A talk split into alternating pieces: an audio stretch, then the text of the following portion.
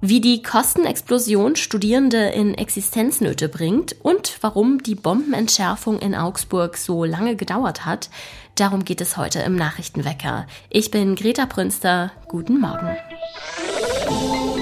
Nachrichtenwecker, der News-Podcast der Augsburger Allgemeinen.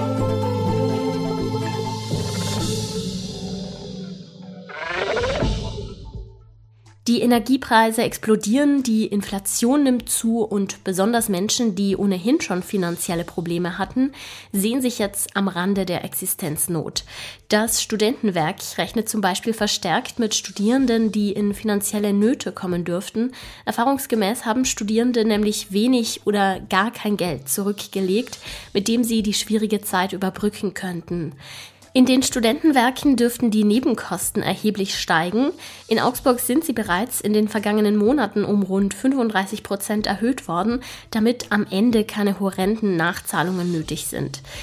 Hinzu kommt, dass in einem Studentenwohnheim jeder Einzelne nur bedingt was zum Energiesparen beitragen kann.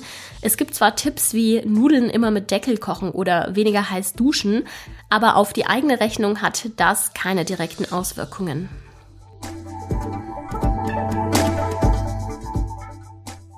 Fast ein Jahr ist es her, dass ein historisches Haus in der Karolinenstraße zur Hälfte abgebrannt ist. Der Großbrand beschäftigte Augsburg damals über Wochen. Dabei ging es vor allem um die Frage, was mit der Brandruine mitten im Herzen der Stadt passieren soll. Fachleute setzen nun seit Monaten alles daran, die Überreste des besonderen Baudenkmals zu sichern und die verlorenen Teile zu rekonstruieren. Das Unterfangen ist schwierig, denn das Haus muss unter Denkmalschutzauflagen wieder aufgebaut werden. Glück im Unglück, wegen des Feuers wurde ein 3D-Laserscan des Hauses gemacht. Man wollte sehen, ob sich das Mauerwerk bewegt. Damals gab es nämlich die Sorge, dass Teile des Gebäudes einstürzen könnten. Diese Daten helfen nun, den Stuck im typischen Augsburger Zopfstil zu rekonstruieren. Auch ein schmiedeeisernes Balkongeländer konnte gerettet werden. Es hilft nun dabei, die Fassade wieder originalgetreu nachzubauen. Vermutlich in dieser Woche soll zudem ein Spezialkran kommen, der ein Schutzdach über dem Haus errichten soll, damit das Gemäuer nicht weiter verfällt.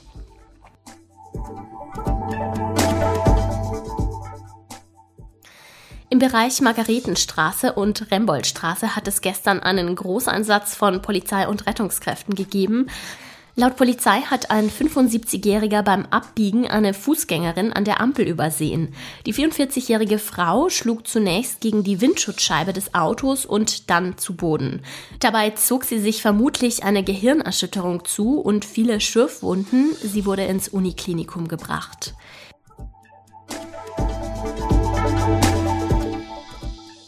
Kommen wir zum Wetter. Mal sonnig, mal bewölkt zeigt sich heute der Himmel über Augsburg. Die Temperaturen steigen auf bis zu 27 Grad. Die Tiefstwerte liegen bei 14 Grad und es weht ein leichter Wind. Ein Bombenfund in Augsburg ist ja keine Seltenheit. Immer wieder werden bei Baggerarbeiten Weltkriegsbomben entdeckt, die nicht oder nur zum Teil detoniert sind. Auch vorgestern gab es so einen Fall. Diesmal war es eine 250 Kilo schwere US-Fliegerbombe. Wie groß der Aufwand sein kann, um so ein Geschoss zu entschärfen, berichtet jetzt meine Kollegin Ina Marx. Hallo Ina. Hallo Greta. Im aktuellen Fall gab es ja das Problem, dass die Entschärfung bis in die Nacht hinein dauerte. Was passiert denn in so einem Fall mit den Anwohnerinnen und Anwohnern? Die müssen ja ihre Häuser verlassen. Genau, und genau deswegen hat äh, die ganze Aktion auch so lange gedauert. Ähm, erstmal muss festgelegt werden, in welchem Radius die Bewohnerinnen und Bewohner ähm, evakuiert werden müssen. Der Radius betrug einen halben Kilometer und es waren dann 3000 ähm, Augsburgerinnen und Augsburger letztendlich davon betroffen. Ähm, natürlich erwischt man die nicht alle gleich ähm, und, und kann die gleich ähm, über die Gefahrenlage informieren. Das heißt, Feuerwehren sind mit Lautsprecherwagen ähm, durch die Straßen gezogen. Es, es, wurde wirklich Klingelputz betrieben. Das heißt, ähm, Einsatzkräfte klingelten an, an Wohnungstüren, um die Leute zu informieren. Ähm, es wurde auch in die Kleingartenanlage geguckt, die an der Honstetter Straße zu finden ist. Also das Ganze bedeutet schon einen ziemlichen Aufwand und die Menschen äh, mussten schauen, dass sie anderweitig ähm, für den Zeitraum unterkamen, aber es wurde auch extra eine Betreuungsstelle an der Uni in der Mensa eingerichtet und auch an der benachbarten IHK, wo dann die Menschen unterkommen konnten. Warum trifft es eigentlich so oft das Augsburger Univiertel? Ja, also nicht nur das Univiertel, sondern auch ein bisschen darüber hinaus. Also der gesamte Augsburger Süden wurde damals ähm, wirklich großflächig angegriffen im Zweiten Weltkrieg. Das lag daran, dass sich dort der Werkstücksplatz der Messerschmitt AG befunden hatte. Und das war in der NS-Zeit ein bedeutender Rüstungsstandort. Und da kann man sich natürlich vorstellen, dass dieser Standort ins Visier der, der Alliierten geriet und da wirklich heftigst bombardiert wurde. Und wie lief die Entschärfung in diesem Fall ab?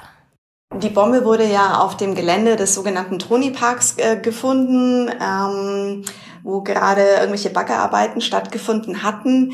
Und ähm, man muss auch erstmal so ein bisschen das Umfeld ähm, unter die Lupe nehmen, ob da äh, mögliche Gefahren lauern, ähm, die bei der Entschärfung zum Verhängnis werden können. Zum Beispiel gab es da einen Tank mit Stickstoff gefüllt. Man hatte erst Gas darin, äh, brennbares Gas vermutet.